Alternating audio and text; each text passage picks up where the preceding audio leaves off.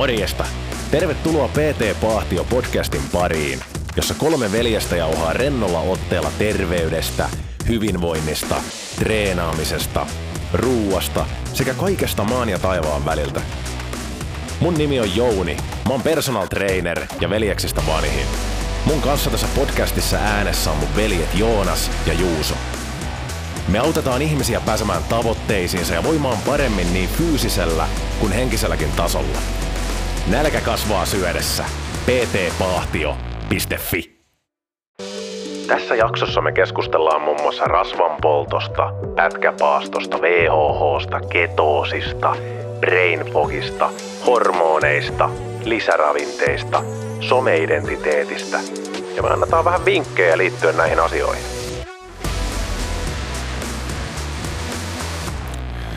Puhuttiin tuossa muuten aiemmin dopamiinipaastosta, niin periaatteessa ihan, ihan siis paasto, paastoaminen, että sä et siis syö, pätkäpaastoaminen, niin miten moni on oikeasti loppupeleissä vuorokauden aikana niin kuin paastolla sillä että sun keho ei koko ajan prosessoi jotain ruokaa ja niin kuin sun insuliinihormonit korkealla, niin kun tosi moni syö vielä illalla ennen nukkumaan menoa, saattaa syödä paljon tai vähän, mutta kuitenkin syö. Ja sitten periaatteessa se yö on ainut sellainen hetki, kun ne paastoo. Ja sitten heti niin kuin aamulla syödään lisää, jolla on taas siinä kiertäessä, että insuliini on korkealla ja insuliinihan on siis hormoni meidän kehossa, jota meidän haima tuottaa aina kun me syödään, niin insuliinihan on niin se varastointihormoni, mikä siinä kohtaa sieltä meidän verenkierrosta ottaa ne sokerit, mitkä on sinne mennyt ja pyrkii varastoimaan ne maksaan, lihaksiin ja kyllä rasvavarastoi. Niin tota, tämmöisiä, tämmöisiä niin kuin mietteitä, mitä, onko teillä kokemusta pätkäpaastosta? Mä oon suorittanut pätkäpaastoa ja erityisesti tykkään siitä, kun oot niin rasvanpolttojaksolla tai vähän kiristelyjaksolla niin sanotusti.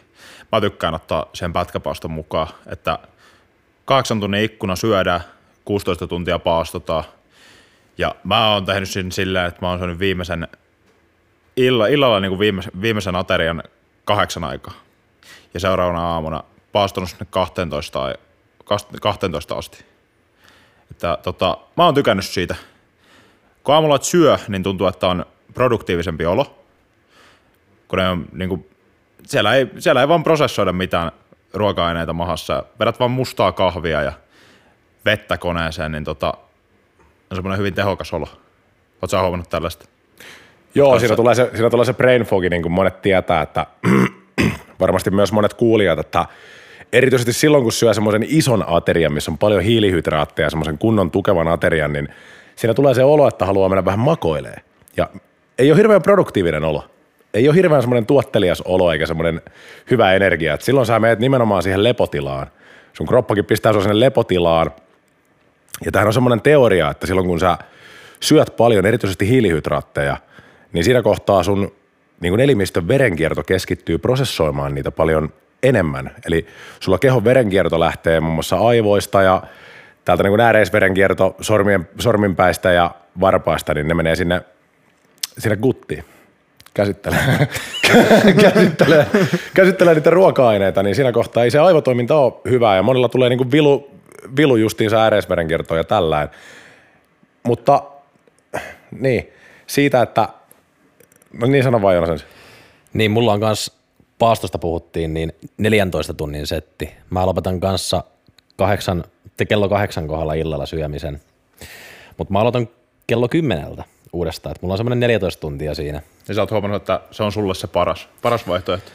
No mä en oikeastaan huomannut paaston benefitseistä itselleni niin paljon, ja mulla on teoria siihen, mikä sitoutuu tähän hiilihydraatteihin mojovasti.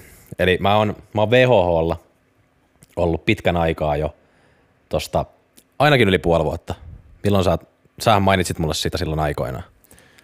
Joo, sä mulle silloin puhuit, että tota noin, niin mä en muista mistä se lähtikään, mutta kun sulla on ollut vatsan, vatsan kanssa ongelmia ja tällainen, niin tota, mainitsin sulle silloin, kun sä sanoit, että sä oot koittanut kaikkia erilaisia juttuja – sitten mä kysyin sulta, mä itse tein just siinä kohtaa pitkiä paastoja ja pätkäpaastoja, huomasin itsessäni niin tosi hyviä muutoksia, niin mä ehdotin sulle, että koittaisit. Sä ehdotit ketoosia. Sitä sä ehdotit silloin. Sitä mä en ollut vielä koittanut. Mä menin eka ketoosille, mutta mä menin vähän liikaa sinne. Koska mulla on nimenomaan niitä vatsavaivoja, niin se meni yhdestä ääripäästä toiseen. Niin mä etin sen kultaisen keskitien, joka oli VHH, eli hiilihydraatit. Eli siis ketoosin kuulijoille. Ketoosi tarkoittaa sitä, että hiilihydraatit minimiin koitaan saada se isoin energiatarve sieltä rasvoista. Ja proteiini täyttää sitten loput niistä, niistä sun kaloritarpeesta. Tähän voi syventyä vielä, vielä enemmän sitten, että miten se proteiini, proteiini vaikuttaa, vaikuttaa siihen, siihen yhtälöön enemmän. Mutta anyways, olin, olin ketoosilla hetken aikaa ja mun hiilihydraatit oli siinä 230 paikkeilla. Et syvällä oltiin siellä, että kyllä ketoaineet, ketoaineet alkoi olemaan, mutta mä huomasin, että oli kyllä oikeasti nälkä koko ajan. Oli todella nälkä. Varsinkin illalla, kun mä vetelen, niin ei, siinä ei ihan hirveästi voi vetää semmoisia määriä, tiedätkö? Mm. Niin nälkä oli kova ja sitten se vatsan kunto, se oli parempi, mutta se oli toinen ääripää, joka ei ollut myöskään hyvä. Niin mä etin sen VHH siitä, eli nyt mä vedän semmoiset 60-80 hiilihydraatteja päivässä, grammaa siis. Anyways, niin toi tota, mä en saanut paastosta niin suuria hyötyjä sen takia, koska mulla on koko ajan se, se tota, mun glukoositaso aika alhainen, niin mä en huomaa esimerkiksi mitään crasheja heti kun mä syön aamupala. Tai illalla, tai päivällä. Et on koko ajan tosi tasainen meininki. Ja, ja, ja sen kanssa on hyvä tehdä hommia. Se vaikuttaa kyllä kuntosaliin, että siellä on tulokset tippunut. Mutta kun meni siihen VHHlle, niin tota, se on paljon niin kuin enemmän manageable. Tiedätkö, sitä, sitä pystyy, pystyy pitämään yl, niin kuin yllä paljon paremmin. Et mä, en, mä en sitäkään suosittele, että jos, jos joku on harkitsemassa ketoosia kaikkien benefitsien vuoksi, mutta se tuottaa sulle enemmän haittaa henkisesti kuin hyötyä, niin koittaa etsiä sitten mieluummin jonkun ratkaisun siihen, joka voi olla oikeasti VHH. Vaikka VHHstakin, eikö, eikö karppaus ollut VHHta? Muistatteko? Karppaus Joo, oli, silloin kun puhuttiin karppauksesta, eli Joo. siis eikö karppa, eikö se oli trendidietti siinä kohtaa. Mutta eikö karppaus just nimenomaan ollut niinku ketoa? Että siinä ei ollut hiilareita. Eikö Mut se- karppaus ollut nimenomaan just rasvat ja Mun proteiinit? mielestä se oli keto VHH niin kuin siinä jossain väli, välimaastossa. Niin, että siellä oli kuitenkin, koska jos sä vetäisit ihan niin kuin nolla hiilarit, niin silloinhan sä et voisi edes ottaa mitään teko marjoja, eikä sun pitäisi katsoa tosi tarkkaan, että niin kuin mistään ei tule hiilihydraattia. Niinpä. Eli silloin sä käytännössä vetäisit pelkkää rasvaa ja kananmunia ja niin kuin lihaa ja tollaista, Jep. että se olisi tosi askeettinen setti. Mutta toi karppaus tuli mieleen siitä, että kun se oli semmoinen trendiruokavalio silloin, niin niihin trendeihin ei kannata lähteä mukaan. Et jos sä luet Iltalehden sivuilta, että nyt on karppaus niin kuumaa tavaraa, hmm. niin jos ei se sulle sovi, niin älä lähde siihen. Että vaikka niistä on hyötyjä, niin sitä ei välttämättä ole sulle hyötyä. Koita sitä ja mikä sun tarkoitusperä siinä on. Jos, jos mä lähden ehdottaa jollekin ketoosia, niin mä ehdotan vaan, jos sä oikeasti tarvit sitä. Mä en haluaisi itse olla ketoosilla. Tai VHH edes. Mä haluaisin syödä oikeasti silleen, mitä mä ennen söin. Niin kun, se on paljon helpompi syödä ja rakentaa mm. sitä sun ruokavalioa. Ja toki siinä tulee niitä huonoja puolia, mitkä on niitä hiilarikrassit sun muut. Mutta tota, se, se vaaka painaa enemmän siinä kohtaa, kun, siinä kohtaa, kun mä saan syödä oikeasti paljon sitä ruokaa, mitä mä haluan syödä. Mä en haluaisi olla VHL, mutta olosuhteiden pakosta se on, se on näin. Mutta kaik, kaikissa tuommoisissa dieteissä muutenkin, niin ottakaa selvää, koittakaa itse, älkää lukeko vaan sitä iltalehteä, että, että naapurin Marjatta vetäisi tuosta niin ketoosin itselleen se ja kaikki vaivat parantu. No se toimii Marjatalla, mutta sori nyt Matti. Sulle sopii, sulle sopii joku toisenlainen, toisenlainen setti. Niin, kaikki, kaikki on yksilöitä siinä. Siinä kyllä ihan täysin ja sitten vielä toi, että kun on tehnyt pätkäpaastoa ja ketoosia, niin huomaa itsessään tosi herkästi, että mitä se hiilihydraatti tekee sulle. Eli esimerkiksi se, että jos sä haluat vaikka hyvät yöunet ja sä syöt iltapalalla, teekö hiilihydraatteja, ja sitten sä haluat silloin sen palautumistilan, tiedätkö, sen semmoisen relaksoituneen ja se brain fog ei haittaa siellä.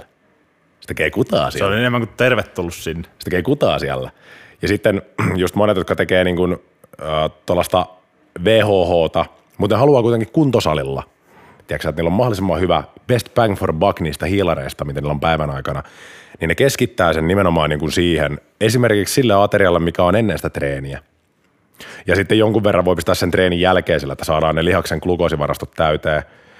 Mutta se, se on tosi yksilöllistä, koska jotkut taas puhuu nimenomaan ketosin puolesta myös treenatessa, sen takia, että kun sun kroppa on tottunut käyttää niin kuin ensisijaisesti sitä rasvaa polttoaineena ja ne on loputtomat ne varastot. Tuollakin kun kävelee ihan keskiverto suomalainen, kuvitellaan semmoinen perus 15 kiloa ylipainoa, niin siis silloin, silloin satoja tuhansia kaloreita sen kehossa, mitä se kantaa, mitä se voisi poltella siinä niin kuin omista varastoista. Mutta se ei koskaan pääse käsiksi niihin varastoihin, koska se jatkuvasti teko napostelee ja nostaa sitä insuliinihormonia. silloin kun tämmöinen insuliini on alhaalla, niin silloin keholla on niin kuin tilaisuus polttaa niitä omia rasvoja. Se ei koskaan pääse käsiksi niihin, se ovi on aina kiinni. Se tulee vaan lisää ja lisää. Sama on tossa, että jos on tosi ylipainoinen, niin ethän sä pääse siihen vitamiiniinkaan käsiin, kun ne varastoituu sinne rasvasoluihin. Ja sä syöt siihen, sä et, ne ei ikinä vapaudu sieltä. Siinä on mitään hyötyä, kun sä vetelet niitä vitamiineja purkista, jos Niin. oikeasti ylipainoinen ja tälleen. Ne kaikki varastoituu sinne. Niin, rasvahan, on, rasvahan varastoituu tosi paljon kaikkea niin kuin just vitamiineja, mutta myös toksiineja eli myrkkyjä. Eli jos sä oot todella ylipainoinen, niin siellä sun rasvan, rasvan mukana on myös varastoutunut kaikkea toksiineja ja kaikkia niin kuin myrkkyjä sun muita, mitä sun keho on vaan äkkiä heittänyt sinne, koska se haluaa eroon siitä. Ja sillä on muuta vaihtoehtoa kuin sysätä ne sinne rasvavarastoihin. Niin tota, ja nämä kaikki vaikuttaa taas sun hormonitasapainoihin, kun sulla on näitä, niin se, kun se on niin, se on niin iso semmoinen kerrostuma, mitä sitä niin kuin, mitä pääsee purkamaan sillä, kun sä hallitset sitä sun insuliinitasoa. Ja tota, se ei auta kuin trial and error, sun täytyy koittaa, mikä sopii sulle itselle. Itselle ton pätkäpaaston suhteen. Ja kun oikeasti siis syömättömyydessä siinä on, siinä on niin paljon etuja, mutta mä en lähtenyt siihen heti mukaan. Mä pidin sitä aika bullshittina sen takia, koska mulla oli tärkeää justiinsa se, että mulla on koko, mä saan proteiinia tasaisesti kahden kolmen tunnin välein, koska meillä on uskoteltu se, että sun täytyy koko ajan niin pitää sitä proteiinisynteesiä yllä jatkuvasti, että sä kasvat. Lihakset kasvaa ja saa palaudut ja näin. Mutta siinä on, siinä on myös se, että se on, meitä on vähän peloteltu liikaa, että jos sä oot syömättä tiettyjä jaksoja, niin sun lihakset niinku kuluis pois ja että ne lähtee ensimmäisenä. Lähteekö ne? Ne ei kyllä lähde, eikö siinä ole sellainen kaksi viikkoa arvon aikaa, että jos sä oot niinku, vedät ihan, oot treenaamatta esimerkiksi, ja et vedä niin optimaalisella tavalla sitä proteiinia, niin siinä on, siinä on, puhunko ihan paskaa, että se kaksi viikkoa ennen kuin rupeat huomaamaan mitään lihaskatoa. Niin, sekin, sekin riippuu, että mitä sä teet. Makaatko sä kaksi viikkoa koomassa vai liikuksä sä? Käytätkö sä sun lihaksia? Et, niin, se, et se, siis, on, se on tietysti, mutta siis on niin kuin nostelematta isoja painoja kuntosalilla. Ei anna niille niin syytä pysyä sen kokoisina, minkä kokoisina ne on. Niin, ja sit niin, sun keho adaptoituu silloin siihen, että jos et sä anna sun keholle mitään syytä pitää kiinni niistä lihaksista sen ulkoisen stressin kautta, niin ei sun keho halua pitää lihaksia. Ei meidän keho halua pitää meillä ylimääräistä lihasmassaa, se ei ole kannattavaa. Meidän keho haluaa vaan selviytyä. Mutta silloin kun sä pakotat sen siellä kuntosalilla siihen stressiin, niin sä pakotat sun kehon kasvamaan, koska se sun keho on erittäin fiksu, se haluaa olla vahvempi, jotta se ta- koska se tietää, että kyllä, se stressi on tulossa takaisin. Ja minä haluan selvitä siitä stressistä seuraavalla kerralla. Ja tämmöisiä on siellä. Ja tota noin, niin siinä onkin sitten se, että siinä tulee myös se palautuminen, koska tätä stressiä voi olla myös liikaa. Eli jos sä treenaat jatkuvasti, sä et palaudu, sä et syö tarpeeksi. Eli tässä myös päästään siihen pätkäpaaston kompastuskiveen, että tota noin, niin se on se palautumistila myös. Ja se palautumistila on se sun syömisikkuna pätkäpaastolla. Silloin rav- ruokitaan sitä kehoa, ravitaan sitä kehoa ja palaudutaan.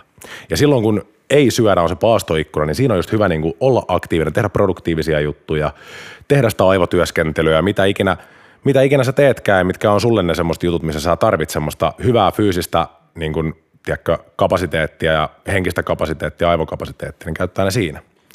Tuossa paastelon kanssa tosi hyvä bonuspuoli se, että jos sä oot just sillä rasvanpolttojaksolla, niin se kahdeksan tuntia, kun sä syöt, jos sä saat syödä sen, mun tapauksessa on vajat 3000, 2800 kaloria, niin sä saat vetää enemmän isompia annoksia kerralla ja sen ikkunan aikana sulla ei ole ikinä nälkä. Mm. Että pystyy pitämään sen nälkähormoni, mikä se oli? Grelini. Grelinin aisoissa. Juu. Ja Niin, mulla ja ei kroppa- ainakaan paastolla hyvin kova nälkä tuu. Mulla ei ikinä herättyä nälkä. Jep, kroppa tottuu siihen, että kun, kun ei, ei, tai oot syömättä pitkiä aikoja, niin alkuun se nälkä tulee kyllä, mutta sun pitää päästä sen kompastuskiven yli, kun sä oot ollut pari viikkoa siinä paastolla, niin kyllä, se ei tule enää se nälkä siinä kohtaa, kun sä oot ollut vaikka sen 16 tuntia. No ehkä siinä 15 tunnin aikana, kun sulla on ne rutiinit, sun kroppakin tunnistaa, että nyt me saadaan taas ruokaa. Että nyt se alkaa tuottaa vähän sitä greliiniä sieltä pikkusen. Mutta ei vai 10 tunnin aikana, ei vielä.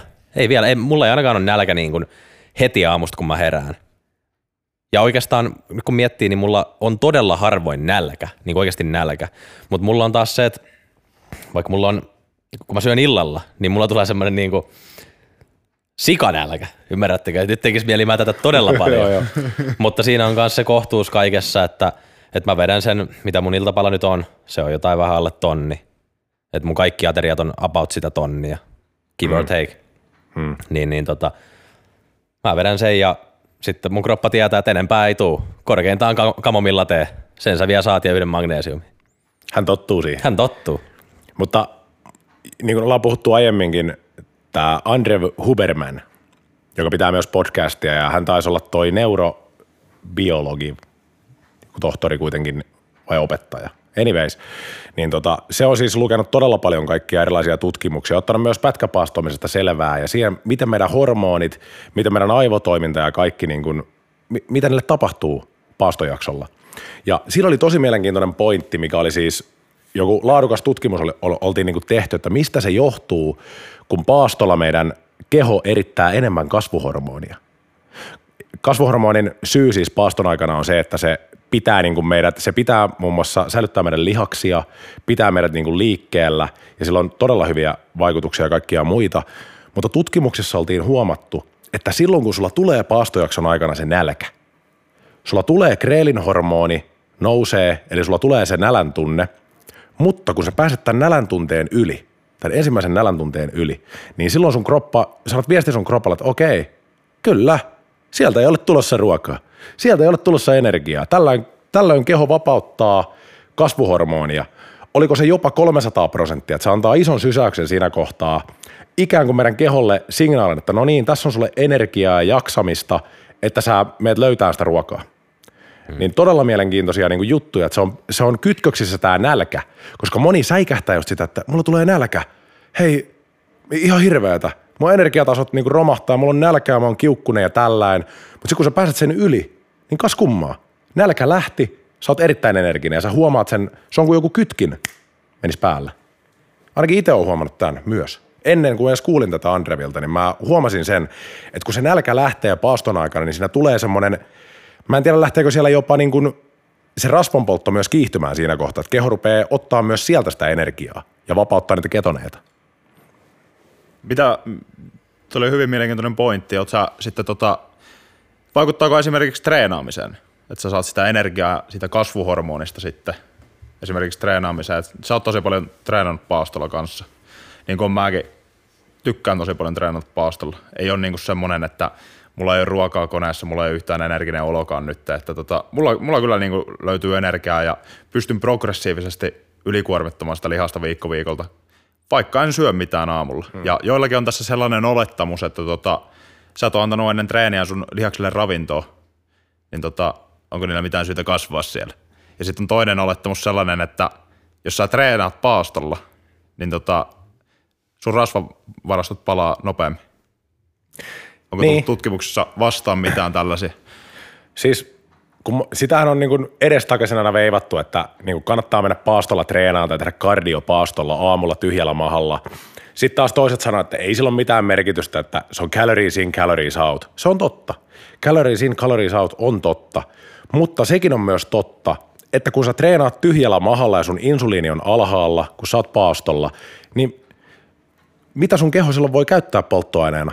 Siinä kohtaa, kun sä oot vaikka treenaamassa kuntosalilla ja sä oot kuluttanut kaikki sun lihasten niin kuin ensimmäiset energiat, eli glukoosivarastot sun lihaksista ja sun maksasta. Siinä kohtaa sun keho pääsee käyttämään sitä rasvaa energiana. Ja esimerkiksi mä oon siis parhaat treenit on ollut paastolla mulla. Se on jotenkin niin, se energia, se adrenaliini ja se kaikki. Ja kun vatta, vatta on tyhjä, ei ole ruokaa siellä käsiteltävänä, eikä sitä guttia siinä, vaan semmoinen mukava liiniolo, niin se on tosi, tosi kiva ainakin itselle. Että mä, mä saan paremmat treenit tyhjällä mahalla.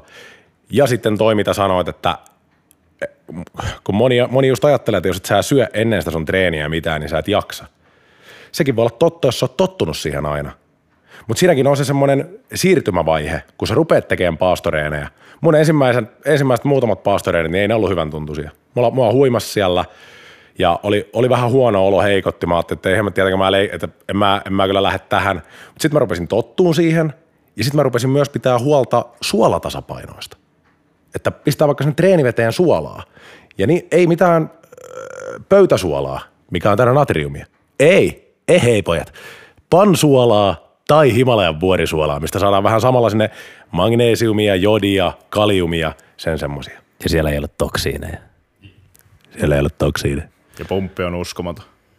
Oikeasti kun vetää suolaa ennen treeniä, niin sä huomaat sen, se niinku, mitenkäs sen kertoisi. Siis se, Suolahan sitoo, sitoo nestettä, nestettä sun kehoon samalla lailla kuin hiilarit, mutta ei, ei yhtä dramaattisesti, mutta, mutta se vaikuttaa siihen pumppiin myös suola tasapainoon. Jep, suolalla on kyllä monia, monia muitakin esimerkiksi ketoosilla justi, justiinsa, että kun niin kuin sanoit, niin hiilarit pois, se on myös nesteet pois. Mm. Ja sieltä tulee tämä ketoflunssa, mistä puhutaan, että porukka aina varoittaa, että jos lähtee ketoosille, että alkuun on huono olo. Mutta jos sieltä jätetään pois suolat, magneesiumit, niin se tulee. Se, se aika varmasti tulee, mutta sä voit välttää sen tekemällä sen järkevästi ohjelmo, ohjelmoilla, ohjelmoi malla. järkevästi. Mä tarvitsen selkeästi sua, mulla ei toimi mikään, mikään ajatus tällä, tällä hetkellä, mutta anyways. Tällaisia no. asioita ja mä itsekin, kun mä oon VHH, niin mä pistän suolaa todella paljon mun ruokaan. Himalajan. Himalajan. Himalajan. Tärkeä. Siis jokaisessa ruuassa mulla on aivan älyttömästi sitä suolaa siellä ja treenijuomaan kaikkialla sinne sekaan. Niin. Ja siinä on myös tota, kans Hubermanni heitti hyvän vinkin, että jos sä haluat vähentää sun sokerin käyttöä ja sokerin himoa ja oot vaikka vaikka laihiksella tai dietillä tai vastaavaa ja sit sulla tulee se ensipurasu sieltä, että nyt, nyt pojat tekee mieli pullaa. Nyt, nyt tekee mieli pullaa, makeisia, suklaata peräti. niin, niin tota, pistät, pistät lasiin vettä tai, tai vastaavaa ja laitat sinne suolaa. Laitat sinne suolaa semmoisen oivan määrän juot sen. Tämä auttaa. Joo, toi, toi just huomasin siellä paastotreenillä myös, myös kun sitten otin sen suolaveden siihen mukaan, niin se nälkä lähtee sieltä. Pojat, se lähtee sieltä. Ja Siinä on, kun se, se kutkuttelee samoja reseptoreja, se suola, kuin sokeri. Niin siinä on se ajatus taustalla, että kun sä otat sen hörpyn tai vesilasillisen, jossa on suolaa, niin sun kroppa ei käytännössä ymmärrä sitä eroa, että onko sä just saanut sen niin kuin makean himon sieltä täyteen verrattuna siihen, että saatat sen suolan. niin, että se vähän niin kuin hämää, hämää sitä kroppaakin siinä. Ja... Joo, on monia tällaisia keinoja, millä sä voit hämätä kroppaa eri, eri tilanteissa. niin no. Sitten tuossa on, myös, on myös se, että porukka saattaa olla sillä että no mitä jos mä menen paastotreenille, niin mitä sitten voinko mä ottaa BCAata, kun se ei ole ruokaa? Jos mä ottaa niin kuin aminohappoja pelkästään tai pre Niin tota, kun paaston ideahan on se, että sä et halua nostaa sun insuliinia yhtään. No, mitkä nostaa insuliinia? Hiilihydraatti esimerkiksi. Hiilihydraatit nostaa sitä eniten. Proteiinit nostaa sitä myös, mutta rasva ei nosta sitä käytännössä ollenkaan, mutta teknisesti ottaen se rikkoo sun paaston, koska sä saat kuitenkin kaloreita sieltä. No jos kuvitellaan, että me otetaan BCAata, me otetaan vaikka se 10 grammaa sinne treenille, ja me tiedetään, että yhdessä grammassa proteiinia on neljä, neljä kaloria, niin sä otat 40 kaloria silloin, ja käytännössä sä niin rikot sun paaston, että sä et pääse niihin kaikkiin hyötyihin kiinni. Ja muista se, että kun sä oot paastolla ja sulla on se kasvuhormoni raketoinut, niin se pitää kiinni sun lihaksista. Ei ne sun lihakset katoa siinä, vaikka sä et nyt saa proteiinia tässä ja nyt. Sä tuut saamaan ne proteiinit siellä myöhemmin sitten. Sä tuut saamaan ne. Jep, mutta tuossa on tärkeä ottaa nyt huomioon sitten anabolin ikkuna. Tästähän, tästähän puhutaan, että pitkään ollut myytti, johon mäkin uskoin silloin, kun mä aloin käymään salilla, että reenin jälkeen sulla on puoli tuntia aikaa. Sitten kun se puoli tuntia on mennyt, niin voit sanoa hyvästi sen, sen salisession gainseille, mitä sieltä tulee. Et jos sen takia kaikki shakeit sun muut on, on kovaa huutoa, niissä on omat, omat puolensa. Mäkin käytän, käytän proteiinishakeja, mutta mä en ole pitkään aikaan enää käyttänyt moneen vuoteen niin kuin suoraan reenin jälkeen, vaan ne on enemmän sitä, että jos mä lähden johonkin, missä mä tiedän, että okei, nyt mä en välttämättä saa – niin kuin heti ruokaa tai proteiinia, niin se on hätävarana siellä. Suolan kerran totta kai. Totta kai. Totta kai. Okay. Niin, niin tota, anabolinen ikkuna on aika myyttiaihe, josta voitaisiin puhua enemmän. Eli siitä on vähän, vähän erilaisia tutkimuksia, mutta safe zone, safe zone on ainakin neljä tuntia reenin jälkeen. Et, et siinä, siinä sulla on vielä aikaa tehdä ne safkat ja, ja tälleen ja pääset vielä syömään, niin saat sieltä sen maksimum potentiaalin. Onko teillä minkälaista, minkälaista mietintää tästä aiheesta? Joo, ensinnäkin se riippuu ihan sun tavoitteesta. Et jos sulla on maksimaalinen rasvanpoltto tavoitteena, niin silloin sä haluat olla mahdollisimman pitkään myös tässä rasvanpolttotilassa sun vuorokaudesta. Mutta jos taas sulla on ihan maksimaalinen lihaskasvu, aivan siis ultimaattisen maksimaalinen lihaskasvu, että sä sua ei niinku kiinnosta, että niinku se rasvanpoltto siinä, vaan pelkkää bulkkia, niin tietysti silloinhan sä syöt koko aika. Ennen treeniä, treenin jälkeen ja sulla on kaikki seikit, että sä saat kaloreita myös ineen ja sä ehdit syödä tarpeeksi kaloreita sen päivän aikana. Mutta jos sä esimerkiksi teet main gainingia, että sä pikkuhiljaa rakennat sitä lihasta samalla kun sä haluat pitää itsesi niin kuin suht hyvissä rasvoissa, tai sä poltat rasvaa, niin silloin, niin kuin, silloin, silloin sä voit miettiä, että niin kuin, et, sä, et sä tarvi sitä heti sen treenin jälkeen sitä proteiinia. Koska sen, sen treenin jälkeen sä saat vielä enemmän irti tästä paastosta. Sä syvennät sun autofagiaa, mikä on siis yksi paaston erittäin tärkeä niin kuin erittäin hyödyllinen prosessi meidän kehossa, joka siis korjaa meidän soluja, se kierrättää meidän viottuneita proteiineja, se, sillä on siis lukuisia, lukuisia, lukuisia, siitäkin voisi puhua niin kuin vaikka miten kauan, mutta tämä treeni, lihaskuntotreeni tai mikä tahansa treeni, mitä sä teet sun paastoikkunassa, niin se syventää sitä sun autofagiaa, se nostaa vielä enemmän sun kasvuhormoneita ja sä haluat, sä haluat vielä nauttia siitä, koska sitten kun sä lähdet syömään, niin nämä hyödyt katoaa. Ne katkee siihen paikkaan. Mutta toi, mitä sä sanoit, niin neljä tuntia, mä muistan myös lukeneeni jostain, oli tehty tutkimus, että neljä tuntia on se, se niin kuin aikaikkuna siinä sen treenin jälkeen, paastotreenin jälkeen. Et niin kuin sitten sen sisään kannattaisi niin kuin ruveta, ruveta niin kuin ottaa takaisin niitä ravinteita sinne lihaksiin ja erityisesti niin kuin, kun salilla käydään ja näin, niin sä haluat, että sun lihakset lähtee palautumaan optimaalisesti, niin sä haluat nimenomaan täyttää sun lihasten glukoosivarastot mitkä sä oot tyhjentänyt, koska silloin se palautumisprosessi lähtee käyntiin. Se insuliini ajaa ne ravinteet sinne sisään ja glukoosin mukana, niin tota, siitä se lähtee sitten palautu. Mutta onko Juusalla tästä jotain, kun sä teit kanssa sitä paastohommaa dietillä, niin miten sä sitten syöksä heti sen treenin jälkeen vai miten sä teet? En, että mä oikeastaan kävin koulussa samaan aikaan. Ja mulla oli yleensä silleen, että mä olin siis lukiossa tehnyt lukkarin itse, niin tota, alkoi koulu silloin aina 12 aikoja sitä luokkaa, niin mä heräsin, heräsin kahdeksalta ja kävin tietysti aamulla salilla. Aamulla salilla ja olin varmaan siinä 11 aikoihin himassa ja sitten koulussa oli kato ruokailu 12 aikoja, niin sinne vetämä. Et siinä mä en oikeastaan katsellut mitään tota anabolisia ikkunoita, joihin kyllä itsekin uskoin, uskoin kun aloitin, että se on 30 minuuttia, sheikki pitää olla sisässä, että muuta on mennyt reeni hukkaan, mutta tota, Mistä Sa- se tulee? Mistä se aina mä, mä en tiedä. Mä en tiedä, toi se on proteiinisäikkikin, niin tota, sekin on kyllä semmoinen, että et sä sitä tarvi lihasten kasvu. Jollekin nuorille se on semmoinen, että pakko vetää proteiinijuomia, että lihas kasvaa, mutta Jep. se on paljon parempi, kun otat sen ravinteista. Siis se on tehokas markkinointikikka oikeasti, miettikää. Miettikää paljonko kaikkia lisäravinteita myy- myydään sun muita. Ihan törkeästi. Joo, kaikki mass gainerit ja testoboosterit. Ja... PCAt, EAt, kaikki nämä. Se, on, se on niin iso bisnes oikeasti. Ja sitten kun sinne saadaan vielä sellaisia oikeasti, oikeasti semmoisia horkkapäitä, jotka on oikeasti, joilla on tosi hyvä fysiikka. Luuletteko te oikeasti, että ne on kasvattanut sen fysiikan näillä, näillä kaikilla seikeillä ja tällaisilla?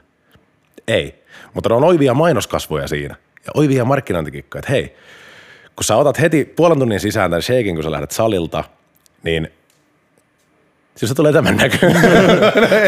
no ei, ei, ei, ihan, ei, ihan näin, ei ihan näinkään, mutta tota noin, niin, mutta miettikää oikeasti, miten iso bisnes se on. Ja jos jokainen uskoo tähän anaboliseen ikkunaan, salilla kävijöitä on miljoonia. Jos jokainen näistä miljoonasta ottaa sen sheikin, niin raha virtaa, pojat. On, ja raha kun, virtaa. Sitten kun some, some on niin iso tekijä, varsinkin tokki, jos sä tykkäät käydä salilla, niin sä automaattisesti – katot sellaisia esimerkiksi TikTokkeja, jossa tehdään salijuttuja, jossa on hienot fysiikat ja tälleen, ja toki ne algoritmi ohjaa sulle lisää niitä videoita sinne. Mutta suuri osa niistä on horkkajätkiä. Niiden ei täydy olla Ronni Kolemaneja, kutlereita, mm. sebumeja sun muita. että sä vetäisit horkkaa. Ne saattaa olla oikeasti perusjantterinkin näköisiä, jolla on pieni rasvaprosentti. Et monesta ihmisestä ei välttämättä uskoiskaan, että jaa, sä käytät horkkaa, että niinku, mitä hemmettiä, että mä oon isompi kuin sä.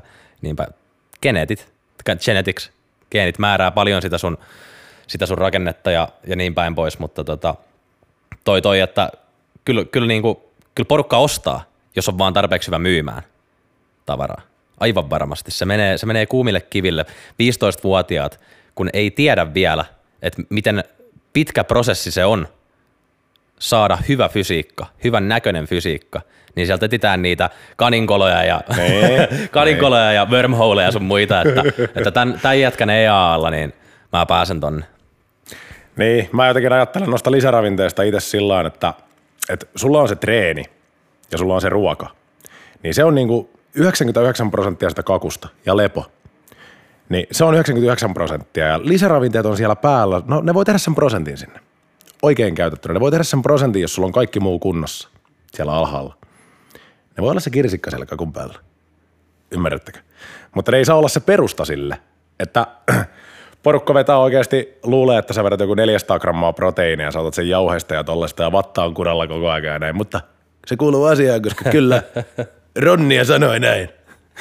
Ja Ronnialla on miinus kolmosen rasvaprosentti, kyllä hän tietää. Kyllä hän tietää.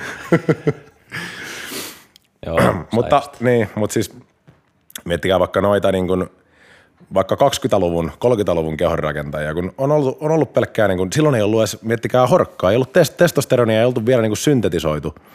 Et ei, ei ollut vielä mahdollisuutta edes niin kuin, käyttää mitään ulkoisia apuja. Et silloin oli vaan se treeni, ruoka ja lepo. Ja katso- treeni. ei ollut treeni. Treeni ei ollut vielä, treeni. Treeni, ruoka ja lepo. Niin tota, kattokaa niitä fysiikoita. Ihan, ihan piruttas. Käykää, käykää pistään, käykää kattoon Googlesta niin oikeasti ennen 50-lukua olevia kehonrakentajia. Siellä on ihan uskomattomia fysiikoita, mitä on niin kuin saatu aikaan silloin. Kun ei ollut, mit- ei ollut horkkaa, ei ollut mitään lisäravinteita. Nimenomaan se on hyvä todiste siitä, että ei niitä tarvita. Ei ne ole välttämättömiä. Ne on nimenomaan lisäravinteita. Niin, mutta jos sä haluat olla maailman huipulla, olla Mr. Olympia, niin et sä, sä et voi mennä natuna sinne. Sä et, sä et edes pääse sinne natuna. Sitten on natukisat erikseen, mutta kun ei kukaan seuraa natukisoja. Ei ketään, tiedätte sitä ketään niin kuin natujätkää, joka on voittanut viimeisen vuosien aikana natukisoja? Mä en tiedä yhtäkään. Eh, eh. Mutta mä tiedän monia jätkiä, jotka on voittanut niin kuin Mr. Olympian. Siellä on aina samat naamat. Niin on. Siellä on aina samat naamat, mutta nämä on niitä horkkajätkiä. Tämä, tämä on enemmän siellä somessa esillä, koska mitä isompi sen vaikuttavampi ja kaikki on se, että mä haluan olla tommonen. Mä haluan olla toi jätkä. Tiedättekö, muuten oli, äh, oliko se vuonna 1991 vai 1992, kun järjestettiin Mr. Olympiakisat. Ja tota, noin, kisaajille oltiin kerrottu, että nämä tämän vuoden kisat testataan. Kaikkien pitää, niin kuin, pitää tulla puhdas kusitesti ja tällaista. Seurattiin niin kuin monta kuukautta myös ennen kisoja. Se jäi siihen yhteen kertaan. Kuk, ei enää, ketään ei enää kiinnostanut se Mr. Olympia, kun ne oli tottunut näkemään niitä isoja, tiedätkö, isoja tyyppejä siellä ja isoja lihaksia ja hyvän, niin kuin, semmoisia kunnon monstereita, tiedätkö, että ihmiset meni katsoa sinne kisoihin niin kuin, niitä ultimaattisia fysiikoita, mihin ihmiskeho voidaan viedä. Mutta sitten kun ne näki, että okei, no ei tämä ihan hyviä fysiikoita ja joo, lihaksikkaita kavereita, mutta ei tässä ole niin mitään ihmeellistä enää. Niin tota, sit se purettiin. Sen jälkeen ei ole enää ollut Mr. Olympiassa tota, koska se, se ei enää, silloin kun sä vedät itsesi niin alhaisille rasvoille, niin sä crashaat sun omat testosteronitasot. Ei, sulla, ei, ei sun keho ylläpidä sitä lihasmassaa mitenkään ilman ulkoista apua. Niin sen takia nuo naturaalikisat, ei ne, ei ne kiinnosta ihmisiä, koska mm. ne on ihan pikkupoikia siellä. Ja jos nekin vetää ne, jotka on siellä naturaalikehonrakennuksen huipulla, kun ne on siinä kisakunnossa ja ne on vaikka huppari päällä, niin ei ne välttämättä edes näytä siltä, että ne hirveästi treenaa. Ei uskoisi, tiedätkö? Mutta sama on niin kuin kaikissa muissa, no, ei kaikissa muissa urheilulajeissa, mutta tosi monessa urheilulajissa. Siellä käytetään performance enhancing drugs. Eli sä haluat saada itsestäsi hemmetisti irti ja sä oot valmis siihen, että sä otat sieltä vähän lisäpuhtia sinne. Se on tosi monessa, mutta sitä, sitä syynätään ehkä vähän, tar- tai todellakin tarkemmin kuin noissa, koska noissa ei edes katsota noissa olympiassa enää sitä. Mutta tota, toi, toi hyvä, hyvä esimerkki oli silloin, kun tämä pyöräilijä, kun tämä on se Armstrong, Lance, joo. niin, niin tota, sehän, sehän jäi kiinni siitä, siitä tota dopingista ja sitten tota, siltä vietiin vissiin mitallit ja kaikki. Juu. Ja sitten se oli hauska, että siitä tuli haloo. Sitten ne lähti kattoon, että no kukahan täällä olisi sitten ykkönen, joka, joka on natujätkä, niin se oli 13. se oli 13 jätkä siinä kisassa, joka oli natujätkä. Ja siinäkin, että sekin voi olla, että se 13 natujätkä oli vaan niinku parempi huijaamaan sitä systeemiä, että Se oli parempi peittää. jep, ton pitäisi vedellä vähän, vähän orkkaa ton pöydän, pysyisi kunnossa. But anyways, niin, niin tota, tota, tota, mitä mä olin sanomassa? Niin, niin, sitäkään ei tiedä, koska eikö mene sillä että se kuka niinku peittää sen parhaiten, niin se menestyy siellä. Se, kuka niin. pääsee niistä seuloista läpi. Ja siis ne seulat ei vissiin ole edes mitenkään vaikeita päästä läpi, kun seuraa vaikka UFCtä, niin siellä on tämä USADA, eli United States Doping Agency tai jotain vastaavaa. Niin Anyways, niin heidän seulojen läpi pääsee koko ajan porukkaa, että se, sieltä Joo. vaan tulee uusia, syntetisoidaan uusia aineita, mistä, mihin niin kuin esim. USADAn nämä testit ei ole vielä viritetty. Niistä aineista ei vielä, niitä ei osata edes etsiä. Niin sä voit mennä kliinisesti läpi, mutta sä oot silti niin kuin, No, sä no, no, on aina one step ahead, noi. Aina, aina keksitään uusia keinoja, Jep. että voidaan, voidaan saada sitä, mutta niin, siinä on, siinä on. Lisä, lisäravinteet, niin ne on nimenomaan lisäravinteita ja, ja, ja on niillä, on niillä paikkansa, niin kuin sanoit, niin se, että jos sulla on, jos sä vaikka reissaat, sä meet johonkin paikkaan, niin se on tosi kätevä se proteiiniseikki vaikka siinä. Ja no esimerkiksi kreatiini, niin kuin ollaan puhuttu paljon, niin se on, niin kuin, se on, se on kyllä siellä, mutta se on kanssa, niin kuin puhutaan prosentista kahdesta, että niin kuin, että pitää, keskitytään ehkä liikaa niin kuin niihin lisäravinteisiin, jos se pohja ei ole kunnossa. Mun mielestä sulla on oikeus vasta sitten niihin lisäravinteisiin, kun se setti on muuten kunnossa. Tiedätkö? Et, se on vähän sama, että jos, sä niin kun, jos sulla on tosi, joo, sulla on tosi hieno auto tossa, mutta se moottori ei toimi, niin mitä sä teet sillä autolla? Ei se niin kuin, turha sitä on maalailla siinä pihassa, jos se, toimii. Sitten on vielä nämä SARMsit. Näitähän Mikä, on mitä, mitä on SARMS? SARMS. Niitähän on tosi helppo käyttää ja eikö tosi paljon yleistynyt nykyään. Mitä mekin katsottiin, niin RAD 140, Eli Eli ne 100 on- euroa kotiovelle toimitettuna. Eli, eli ne on siis niin kuin, ne on siis niin kuin, onko ne steroideita, steroideja, ei, niitä ei piikitetä, vaan ne on niin kuin, Kapseleita. Vähän kap, niin kuin, kapseleita, sitten voi juoda. kyllä. Ja sitten tota noin, niin onko se vähän niin kuin, voidaan sanoa, että okei, mä en käytä steroideja, koska mä käytän sarmsia. Niin, niin. Niin. voidaan, voidaan niin sanoa, että mä oon naturaali, että mä en, mä en käytä steroideja. Ne voi, ne, voi varma, ne voi varmasti sanoa, mitä ne haluavat, mutta Sen, sen takia kannattaakin puhua enemmän niin kuin PEDs, eli, eli sun suoritusta parantavista, niin kuin, no mitä mä nyt sanoisin, drugs. Niin, niin kuin aineista. niin, että, että jos sä sanot aina steroidi, niin sit sä voit olla, että no en mä käytä steroideja, mä käytän sarmsia, mutta No, mä käytän kasvuhormonia ja sarmsia vaan, että niitä ei lasketa. Että, mutta niin, niin. Mutta oikeasti omilla elintavoilla, kun sä optimoit sen oman testosteronitason, omat, omat testosteronitasot, niin se, se tekee jo ison eron. Jenkeissä, äh, miettikää, että tällä hetkellä keskimäärin 20-vuotiaan amerikkalaisen miehen testosteronitasot on samat kuin Jenkeissä 50 vuotta sitten oli 70-vuotiaalla miehellä. Eli siis ne on todella, niin kuin, todella alhaiset miesten testosteronitasot siellä. Ja sitten se, että siellä on oikeasti parikymppisiäkin jätkiä, jotka on testosteronin korvaushoidolla pelkästään sen takia. Ei oma kassit enää tuota sitä testoa. Ja siihen voi, olla, siihen voi olla monia syitä. Varmasti Jenkkien ruokavalio, siellä on ylipainoa niin pirusti, siellä ei hirveästi liikuta, siellä istutaan paljon. Kaikki mahdolliset kemikaalit, mitä, mikä ympäröi ja luku, lukuisia kaikki saasteet sun muut ja stressit ja tällaiset, kaikki laskee sitä. Mutta kun sä optimoit sen oman testosteronitason, niin se vie pitkälle. Se vie oikeasti pitkälle. Ei, pelkästään, ei puhuta pelkästään kuntosalista, vaan niin kuin yleisesti kaikki jaksaminen, kaikki niin kuin, kuinka energinen sä oot ja miten hyvin sun aivot toimii, ajatus, mi- miten sosiaalinen sä oot. Se on niin kuin meillä miehillä se testosteroni, se on meidän tärkein, tärkein hormoni. Se on jopa dopamiinia tärkeämpi melkein. Voiko olla? No ei se kyllä uskoisi. Siihen, sitä, statementtia me emme tee. Niin, tuosta ylipainosta tuli mieleen, että, että miten, miten sitä voisi ehkäistä ylipainoa? Niin kuin yleisesti. Ehkäistä. Niin, jos mietitään niin kuin yleisesti, no otetaan vaikka jenkit esimerkiksi. Miten sitä, jos sä synnyt jenkkeihin, no okei, ihan ensinnäkin sä, sua ei voi pitää vastuullisen, jos sä oot lapsi.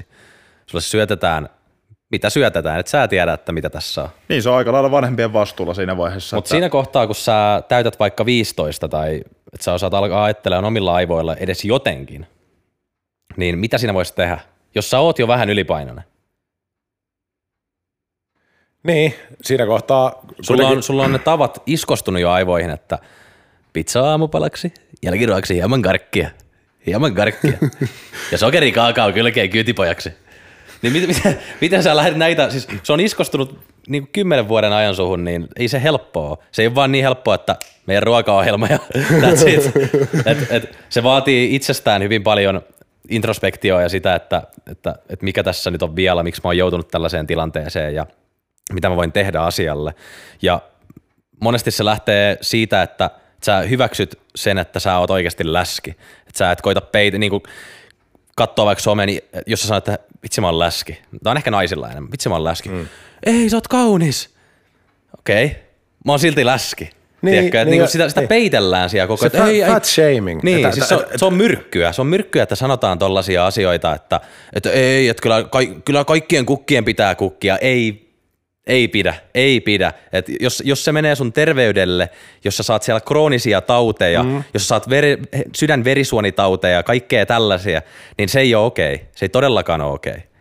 Niin tämä on, tää on se pahin, mitä tällä hetkellä on ja mistä tulee se ylipaino, että se on hyväksyttyä. Ja jos sä sanot sanankin, että hei sun pitäisi laihduttaa, niin sut kanseloidaan. Sut, se on, sut kanseloidaan Ja siitä, sua- että sä koetat pidetään auttaa sikana. ihmisiä. Sua, sua pidetään niinku sikana. ja- Varsinkin jos sä oot mies, joka sanoo naiselle näin. Ja sä et edes sano sitä silleen, että vitun läski, vaan sä oot silleen, että hei, että tää ei ole oikeasti terveellistä sulle, että sä varmaan itsekin tiedät, sika, Niin. sika, mitä sä kehtaat, missä sinun tapasi on?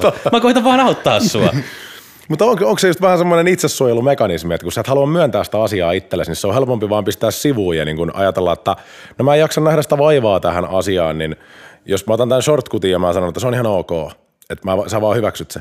Mikäs David Cockins, kun se puhuu tästä, mikä se peili on, mistä sana puhuu? Accountable mirror Accountable mirror, tai eli accountability mirror. accountability mirror. Eli siis Oot niinku vastuussa itselle sun tekemisistä. Juu, että sä katot ittees peiliin ja sä katot, kuka sieltä katsoo takaisin. Katsooko sieltä sun mielestä onnellinen, terve ja hyvin, hyvin niin kuin pidetty, että sä pidät itsestäsi huolta vai katsoako siellä semmoinen ihminen ja keho takaisin, joka niin kuin vaatisi vähän remppaa ja että, niin kuin, että asiat olisi paremmin. Voisiko asiat olla paremmin? Ja jos ne vois olla, niin hyväksy asia kirjoita vaikka paperille, miten ne vois olla paremmin. Hyväksy, hyväksy se asia.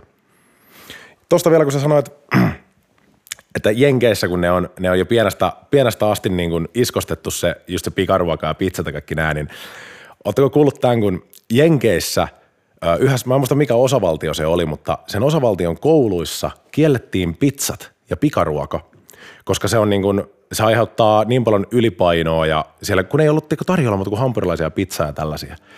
Ja tota, vähän aikaa siellä sitten tarjoltiinkin salaatteja, terveellisiä hyviä vaihtoehtoja ja kaikkia hyvää, hyviä proteiinilähteitä ja tällaisia. Mutta se rupesi tuottaa aika isoa lovea sinne pikaruokien profitteihin. Voitte kuvitella, kun kaikista kouluista, mikä bisnes on, kun kaikkiin kouluihin saadaan ne pizzat uitettua sisään. Niin tiedättekö, miten lainsäätäjät saatiin lobattua, että saatiin ne pizzat takaisin sinne kouluihin? En tiedä. Kertokaa. Siellä siis lain, nämä pikaruoka tota, jättiläiset, ne sai lopattua lainsäätäjiä niin, että sen osavaltion lakiin kirjattiin, että pizza on kasvis. Miten voi olla mahdollista? Niin, pit, pit, ne perusteli sen sillä että no kyllä pizzassa, kyllä sinne voidaan tomaattia pistää sekaan sinne kaiken muun, muun roskaa ja trasrasvoja ja settien ja tämmöisten sekaan, niin se hyväksyttiin siellä ja pizzat tekivät paluun. Kyllä, Voisiko- ne tekivät paluun. Mm, siellä, sielläkin voisi olla kyllä jonkunnäköinen tota, manonreikä pois tuosta tilanteesta, että sä voit tehdä pizzan myös terveellisesti.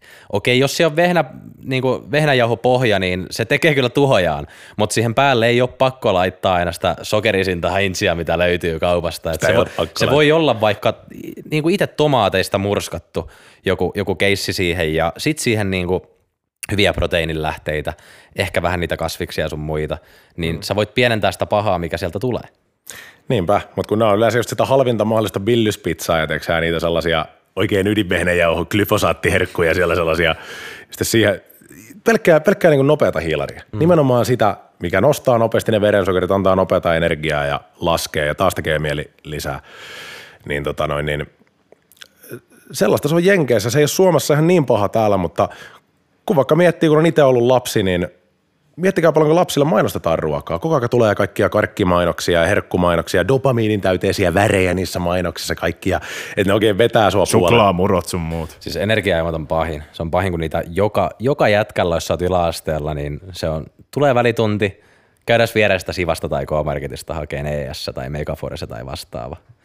Onneksi on tullut nyt niitä nokkoa, Celsiusta sun muuta, mutta ne on kaksi ja puoli kertaa kalliimpia. Mm. Ja et sä siinä kohtaa ajattele, että otanpa ton nokon tosta.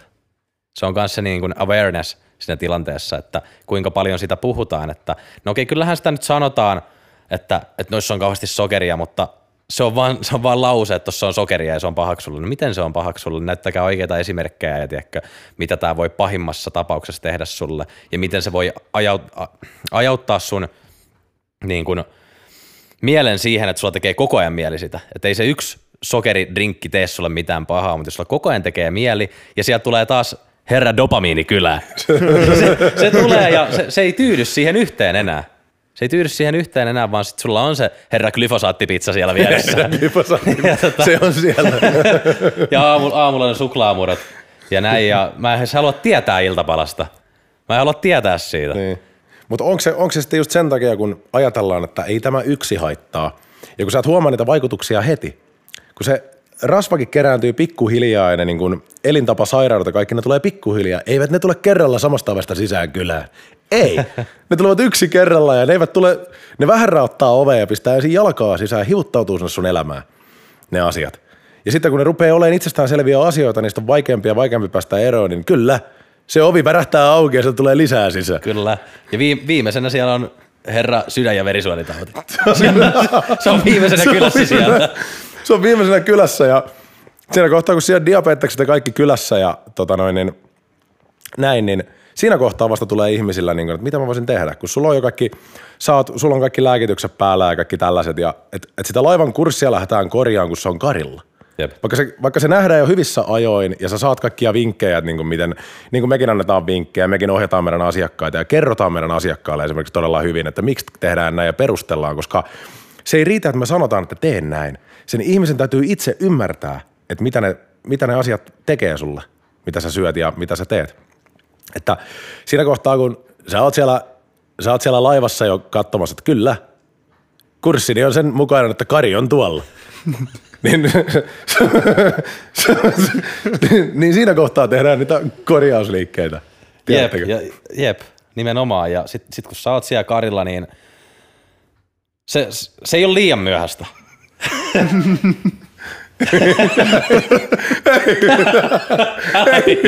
Älkää,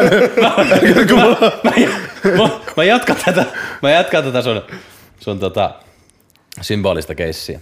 Eli kun sä oot siellä Karilla, niin siis se ei ole liian myöhäistä, mutta sun täytyy tehdä aika radikaaleja ratkaisuja siinä kohtaa, koska sun täytyy opetella kokonaan uusi, niin kun, uusi taito siihen. Sun pitää opetella rakentaa se laivan rakio, niin kuin karjutunut osa uudestaan, tiedätkö? Niin. Ja sulla ei ole sitä, kun sä oot aina vaan niin kuin smooth sailing mennyt siellä Karibian merellä. tiedätkö, sä oot auringon alla ollut. Niin, vetänyt tulee... hyvällä, toimivalla laivalla suoraan. Joo, joo, sit tulee hirmumyrsky, jos sä oot Karilla, niin sun täytyy opetella ihan ensinnäkin korjaan se laiva, saamaan se pois sieltä ja mm. opetella vielä ohjaan sitä. Niin. Niinpä. Ja sitten kun moni ei tiedä, että no, miten mä lähden korjaamaan tätä laivaa. Tää on, tää on paskana mulla tässä Karilla, mitä mä teen? Mitä mä saan korjattua, niin – se, okei, okay, se, että otetaan niitä kaikkia lääkityksiä siihen ja tällaisia, niin se on niinku semmoinen nopea, nopea apu siinä. Ja en, en nyt niinku sano, että jos sä oot insuliinin varassa ja tällainen, niin siihen on niinku jotain taikakeinoja nyt meillä ja näin, en sano mitään sellaista, mutta jos on semmoinen tilanne, että sä oot vaikka ylipainona, sulla on erilaisia, erilaisia niinku elintapasairauksia siinä, että sulla on korkeata verenpainetta ja sulla on niinku oikeasti huono kunto ja tällä ja sulla on niinku, että et, et se pahin, pahin setti on tulossa sun laiva on karilla ja siinä on saari vieressä ja siellä on nälkäisiä petoja, niin sä, sä voit vielä pelastaa sen tilanteen. Mutta se pitää, se pitää nimenomaan tehdä sillä tavalla, että sä tiedät, mitkä asiat korjaa sitä.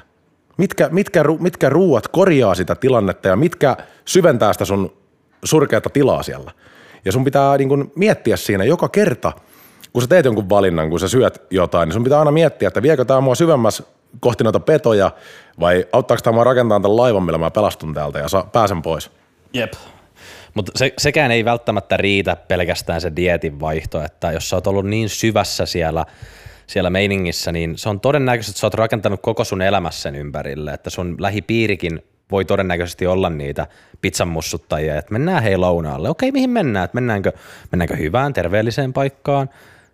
Mennäänkö Hesburgeriin? Kyllä me Hesburgeriin menemme. Me olemme Hesburgerissa. niin, niin tälleen, että sit kun sä koitat rakentaa sen laivan uudestaan ja päästä pois siitä tilanteesta, niin siellä on niitä haikaloja, jotka koittaa vetää sua takas Niin sinne, että hei, mi- mitä? Et sä, et sä nyt poika tästä niin vaan pääse pois. Mi- Salaatin mussuttaja. Niin on. Onko sä joku kani? Onko sä joku vegaani? Juu. En sano enempää, mutta anyways. Niin, tä, niin paljon haasteita tulee tuossa kohtaa eteen. Mm. Ja se ei ole helppoa, kun sulla ei ole mitään toolboxia siinä, eikä kukaan auta sua siinä. Ei mitään turvaverkkoa ympärillä, ei mitään. Lähipiiri vaan dissaa siinä Ja ympärillä. täytyy nostaa hattua niille, jotka on oikeasti tehnyt ton, jolla on ollut niin iso. Mutta se myös siinä kohtaa, kun sä teet sen, niin sun mieli on niin vahva jo, että sä voit tehdä mitä tahansa. Niin, Se, se, se, on, se on koko sun elämän niin kuin kokonen juttu, että se ei ole niin helppoa, että mä vaihdan ton ranskan leivän tuohon ruisleipään. Varmasti just monella on toi, tiedätkö, että, että kun ne sukulaiset ja ne läheiset siinä ympärillä, niin ei ne tykkää siitä, että sä lähdet tekemään elämänmuutosta. Ei ne tykkää katsoa, että sä lähdet niin kuin, että sulla, sulla lähtee niin kuin, tai jotkut voi, mutta jos ne on ollut samanlaisessa tilanteessa kuin sä ja ne on siinä, niin paras on tietysti, että ne lähtee myös mukaan siihen elämäntaparemonttiin ja lähtee parantamaan niitä elämäntapoja. Mutta yllättävän usein se on se, että, että sitten niin kuin sä oot yksin siinä. Niitä usein pelottaa se, että jos toi tekee, niin ne näkee sen potentiaalin sussa, mitä heillä ei ole. Ja heille tulee huono olo siitä. Heille tulee syyllinen olo, että mä en tee tätä, mutta toi tekee. Millä mä saan itselleni paremman olon? Sillä, että mä vedän ton takas tänne. Ilman, että, mm. kuin, kuin että mä nousisin myös sen kanssa. Koska se on vaikeampaa nousta sinne, kuin vajota pohjalle takaisin. Varsinkin jos se tekee yksi ja sä huomaat, että ei vitsi, että tämä tuottaa mu- mussa erittäin epämukavia fiiliksiä, koska kaikki, jotka elää oikeasti huonovointisessa kropassa, varmasti usein miettii, että mä voisin voida paremmin. Aivan varmasti.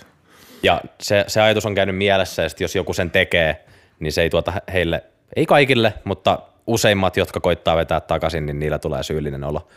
Tai sellainen, että vitsi, mäkin haluan tehdä ton, mutta mä en pysty. Mä vedän ton takaisin, niin mulle tulee parempi olo. Vedetään se tyyppi sinne omalle tasolle, niin sinne turvalliseen comfort zoneille. Jep. Siinä täytyy katsoa vähän Mukavuusalueella. lähipiiriä sitten, että millainen, millainen siellä on. Jos sulla on sellaisia ihmisiä, niin onko ne sitten oikeasti sun lähipiiri? Niin, ja sitten se mukavuusalue myös, millä me ollaan kaikki.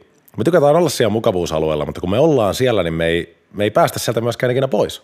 Että niin kuin me ei, kaikki kehitys tapahtuu sun mukavuusalueen ulkopuolella, ja tämä koskee mitä tahansa asiaa. Tiedätkö?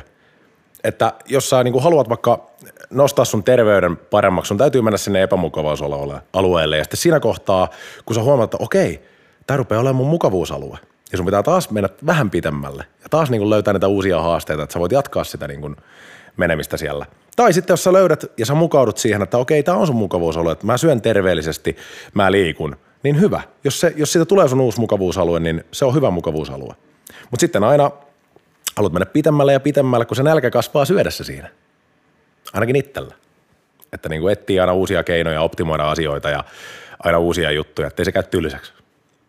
Herääkö Juusolla jotain tosta meidän hienosta laivasymboliikasta? Onko se laiva siellä kadilla vielä?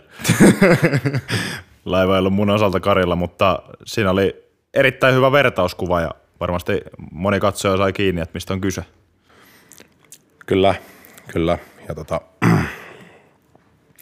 mites sitten toi, kun jos puhutaan vähän niin kuin nuorista, nuorista naisista ja siitä, niin kuin millaisia ulkonäköpaineita niillä on nykyään. Mä, mä en tiedä, oletteko te hirveästi miettinyt, mutta musta niin kuin tuntuu, että kun mä selaan sosiaalista mediaa tai ihan mitä tahansa niin kuin nettiä ja näin, niin kaikki on ruvennut näyttää ihan samalta. Ne kaikki, en, en, en halua lähteä dissaan enkä yleistää, mutta tuntuu, että niin kuin kaikilla on semmoinen tietty, niin kuin, tietty semmoinen imago ja sellainen, mitä niin kuin halutaan näyttää siellä. Sitä todellista, niin kuin, todellista persoonaa ja sellaista olotilaa ei niin kuin näytetä, vaan se on tosi, niin kuin, tosi niin kuin teennäistä ja sitten kaikki niin kuin haluaa, haluaa myös niin kuin matkia kaikkia Kim Kardashianeja ja kaikkia tällaisia seurapiirikaunottaria ja tällaisia, että se on, no, se on niin kuin niitä roolimalleja siellä ja Nimenomaan sosiaalisessa mediassa näytetään vaan itsestään niin sanotusti se Eiffeltornin huippu, kohokohdat. Ja ei kerrota niin kuin siellä, tai jotkut kertoo tietysti, mutta suurin osa ei kerro, että siellä voi olla ihan helvetisti taustalla. niin, sit sä vertaat itse siihen, vertaat itse Nimenomaan. siihen. Sitten sä itse mietit, että miten mä voisin parantua tästä. Miten mä voisin olla enemmän ton kaltainen. Niin. Joo, tossa on niinku, tossa on kyllä, tietysti ei ole pelkästään, pelkästään naisilla se, vaan myös, myös miehillä. Kyllä. Miehillä se ja niin kun ajatellaan, että joo, että toi, toi on ton näköinen ja toi tekee tollasia juttuja ja mä oon vaan tällainen, mutta mikä on se juttu, minkä, mistä sä voisit aloittaa? Että sä lähdet rakentamaan sitä sun omaa niin sellaista itsevarmuutta ja hyvää oloa. Ei kannata niin ikinä verrata itseänsä muihin, vaan se, että mitä sä voit itse tehdä, se sun, mm. se sun 100 prosenttia. Että teekö sä tällä hetkellä 100 prosenttia, 100 prosenttisesti asioita niin kuin sun unelmia ja sun tavoitteiden eteen? Vai katoksää, avaaksää Instagramia ja sä katsot, että okei, toi on saavuttanut mun unelman, mä en pääse sinne. Että niin kuin mä, mä luovutan, ei mulla ole mitään asiaa sinne, että mä jätän leikin kesken. Että mä palaan sinne mukavuusalueelle enkä koske. Minä en koske. Minä en koske.